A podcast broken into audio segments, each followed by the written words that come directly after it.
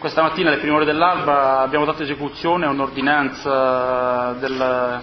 del Tribunale di Catania, emessa su richiesta della Procura distrettuale antimafia, a carico di 17 personaggi residenti in tutta la regione Sicilia, sette province interessate,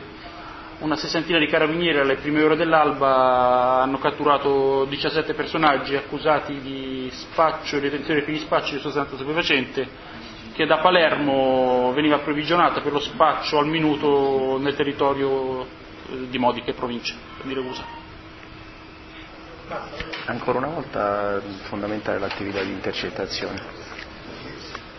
Ebbene sì, eh, l'attività di intercettazione che